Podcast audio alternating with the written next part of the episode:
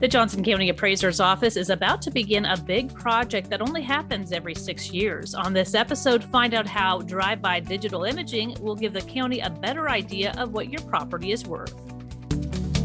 Whether you live in or just love Johnson County, Kansas, Joco on the Go has everything Johnson County. Here's what's happening and what's coming up in the community you call home. Thanks for joining us for Joco on the Go. I'm your host, Teresa Frieda, Johnson County resident and employee of Johnson County government. Every six years, as required by the state, Johnson County conducts a digital imaging survey of property. The Board of County Commissioners recently approved funding for this project, which involves cars equipped with cameras driving through the county collecting video images of properties. Those images will soon be used so the appraiser's office can better assess the value of your property. And here to talk more about this project are Johnson County Appraiser Beau Boisvert and also the with the appraiser's office, Kevin Skrdoulis. Thanks for being here, both of you. Well, just to start off with, we want to talk about some of the basics. Beau, if you can address sort of what the county's role is in assessing the value of property. Sure. Thank you, Teresa. So, county appraisers required to actually value all the properties within the county that's taxable. And in order to do that, we need to use one of three approaches either the sales comparison approach, which is using sales of similar properties and looking at those actual characteristics and determining value for those characteristics, then applying those ratios of value to other properties that didn't sell in order to have all properties paying their fair share of property tax by having fair assessments to their property. Uh, so that's the one approach, and that's used primarily with residential. Um, commercially, we use a lot of the income approach, which is looking at the income and expense of the operation because these properties are usually are leased out, the business will lease like an office building or, or a condominium or a, a warehouse, and they'll run their business in it. So that lease to the property is what we look at when we're looking at the income and expense to the property owner. And then by making adjustments to that based on standard appraisal practices, we determine what the values would be for those types of properties, whether it's a warehouse, a restaurant, or you know, an office building. And the other approach is called the cost approach. It's used a lot on unique properties that there aren't very many of them around. A good example, a lot of times I like to explain, is like uh, professional baseball stadiums or football stadiums. They're unique, they never sell. And so, therefore, they usually are, are valued on the cost approach. What it would cost to rebuild that brand new today, and then the depreciation based on how many years it's been in service, and then an adjustment for any remodeling that might have taken place. So, those are all the three approaches we use we don't have too many uh, special properties, so we do mostly sales comparison, which is residential, and then the income approach. Okay, and there are always a bit of confusion uh, between taxes and the appraisal process, and so can you kind of break down how the information from the appraisals is used? Sure. So we we establish a market value on all properties, and then based on what type of property it is, it gets a different assessment ratio. So for an example, a residential property is 11.1%. So if the property is, were, is valued at $100,000, you're only going to be taxed off of $11,100. If it's a commercial property at $100,000, they're at a rate of 25%. So theirs is going to actually be $25,000 against the tax rate. The tax rates are the same no matter what the property type is within the taxing district but the difference in tax bills will be depend on the type of property. So that's kind of how it works. So the assessed value is really the key value that you'll see on your notices as it relates to what will be applied towards the actual levy rates down the road. Okay, and just to be clear too, the the process of collecting taxes is not done through your office, right? Correct. I, I do not touch the money. I don't want to touch the money. Uh, we strictly create the values. Okay, very good. All right. So, you know, the big question on everyone's mind as these these valuations are done annually, what are we anticipating for trends for 2022 in terms of um, you know, does the housing market look the same as it did last year? What sorts of things are we seeing? Uh, for the residential market, it's actually looking stronger than last year, which we thought was going to be somewhat flat, which ended up being about five to eight percent for an average increase. This year, we're probably looking at closer to 12 to 15%. there's just not a lot of inventory to pick from. And so there are multiple buyers for pretty much every house on the market. And that is pushing the values up on those sale prices because we have to use the sale prices that actually occur in order to determine the values. And is that pretty consistent with what's happening like across the country or across the state, or do you look at those trends as well? And we do, and, and most of this the country has gone positive, but there are maybe some probably small pocket areas where that may not be true. Um, some of you maybe are bigger cities where there's an inner city area may not, but you know, in Texas, Arizona, California, um, Iowa, Missouri, we haven't seen a downward trend at this point in time. There's just there's a lot of need for people and a desire to move into homes, um, and there's a lot of people building them. The problem that's slowing it down now is the fact that the materials are hard to get, and the materials costs, of course, going up. So that may slow down the market going forward by virtue of the fact that uh, it's going to cost more than it cost before to build that house. So I know that you don't handle the taxes portion of this, but what does this mean to like the typical homeowner? Are they should they start to prepare for that that possible increase? Um, I would I would always uh, tell property owners the best thing to do is look at last year's bill, which they just got in December, which is where we're filming now. But look at that bill, look at that tax rate, and do a calculation from that tax rate onto the new assessed value, and you'll get a general picture of what potentially could happen going up. Uh, think of it as a teeter totter. So there's a value side, and then there's a tax side. And a lot of times, what is theoretically supposed to happen is as the values go up, if those cities and schools don't need more money, then the tax levy would go down because the, the dollars required are the same. Um, but a lot of times costs still go up. So of course, cities are having to increase to cover their own costs of maintenance and whatever. Schools are having the costs go up because they're still paying for electricity and you know other projects. So but that's the theory behind how the property assessment works. Gotcha. Okay, very good information there. And those notices of appraised value will hit mailboxes around when? Yeah, no later than March 1st. We try to mail out a week or two before that deadline date. Um, and that's still our goal this year. But for sure, they have to be in the mail by March 1. Okay, also good to know. All right, so one one aspect of of assessing the value of property is getting accurate images of the property. And so we're about to begin a new um, a new effort or one that is done every six years to gather that data. So Kevin, do you want to tell us a little bit about what's about to happen? Uh, sure, Teresa, thanks. Uh, like uh, you were saying, uh, every six years, uh, as required by the state, uh, we need to take new images of all residential and commercial parcels. And in the past, we would hire a vendor that would have a van with a driver and someone sitting in the back with the camera, and they would go to each parcel, stop, take the picture, uh, stripe it with a parcel ID and uh, the time, the date, um, and then move on to the next parcel. Well, 2022 is the next time we have to do that. we'll probably be starting sometime actually this this month, but we'll be using new technology uh, with our vendor. Well, they'll have an instrument package on top of a car with multiple cameras, and they will just drive down the county streets, taking pictures continually as they go. Um, and when they're done, we'll have uh, what they call like a panorama street view images of the county, um, kind of like Google Street View.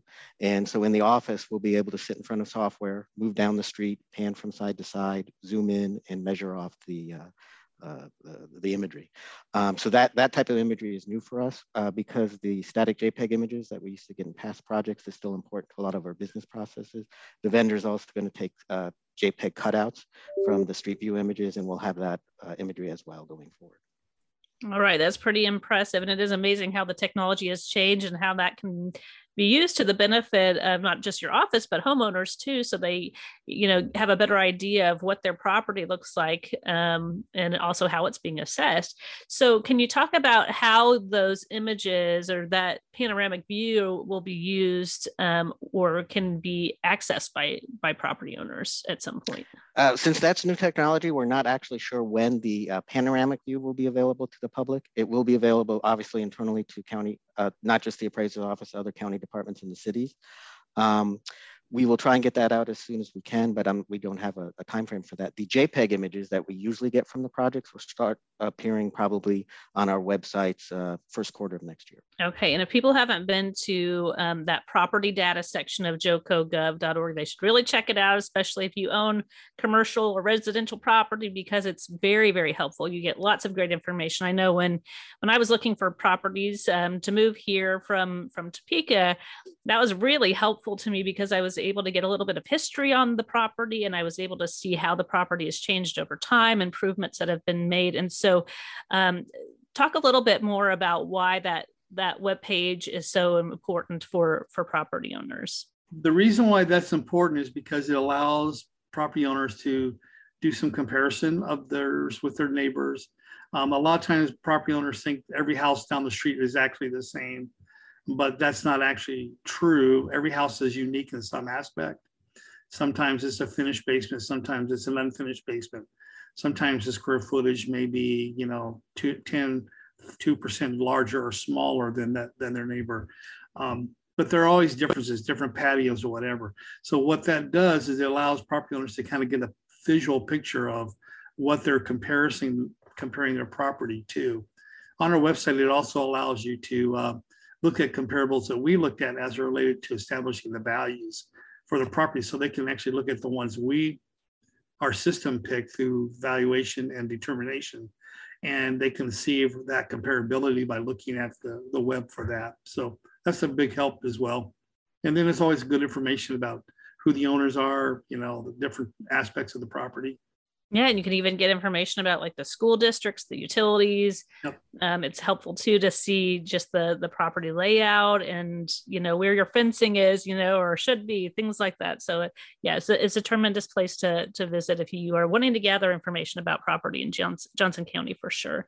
Um, and back to talking a little bit about this um, digital imaging project. So that this is expected to get started in December, but it's not a quick project, right? So can you talk about the the timeline of that and and when people can expect a vehicle in their neighborhood or how they'll know? Uh, sure. Um, so uh, yeah, hopefully with the new technology, we will be done before leaves come back on, um, you know, in the spring. Uh, if if we're not done, uh, the, we'll have to stop the project uh, if the leaves are too heavy and uh, continue back up in the fall of 2022. Another thing that can kind of slow the process down is we do have a no snow clause. Uh, so we're a little more lenient than we were in the past. If there's a little bit of snow in the yard, that's okay. But what we don't want is enough snow that you're, you know, on the roofs so where you can't see the characteristics or the or the you know the roof lines and things like that, or berms kind of obscuring the the property. So uh, basically not a lot of snow um, and uh, no leaves, and we'll, we'll be done fairly quickly. And your goal, I'm sure, is just to get an accurate um, assessment of the property, and, and that's why that's being done. Um, are there things that homeowners should keep in mind about making sure also that they get that accurate assessment? So, you know, like m- removing junk from their yards, or you know, uh, any kind of advice like that that might be helpful to homeowners. Yeah, I mean that's a something that you, I think most homeowners worry about or concerned about is what does my yard look like to the neighbors, you know, when they drive down the street. I think most cities also have their own ordinances about have how much your yard can be cluttered. So um, I think the biggest one of the biggest advantages is things change over time. They repaint or they fix up the front or they extend the porch or they do different things. So the picture that the house looked like the year it was built, let's say 1970, it probably doesn't look like 1970 anymore in the 2000s. So those pictures every six years help us keep a more realistic perspective of what does the house look like during those valuation cycles than to try to use a picture that was 40 years old to determine what the value and what the uh, property looks like today. So compared to just six years ago, you know, we talked about the technology advancements there. Um, will this create some efficiencies within your department to be able to assess values? Absolutely. Um, we calculated out that without using this this actual process, and we used the old process, which was the uh, stop and shoot with um, whether we hired a company or we did it internally, it would cost us a significantly more money. So this is efficient as it relates to time frame and it's efficient as it relates to the cost.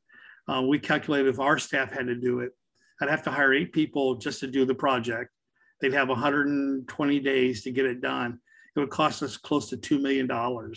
Well, that's $2 million that's not very well spent when there's, there's systems out there that are much more efficient. So a car driving down the road, taking a, you know, the video and then cutting out the pictures that are what we need is a much faster process and a much more uh, economically um, sound and better stewardship of the money. So that's great. And I think the board approved was it just under eight hundred thousand dollars or somewhere in that neighborhood? Correct. It was seven hundred and six thousand for the two years uh, of that, but then we get the pictures for six years. Oh, okay. Okay. So yeah, that's a substantial uh, savings there if you compare it to doing it the old-fashioned way, I guess. Yes.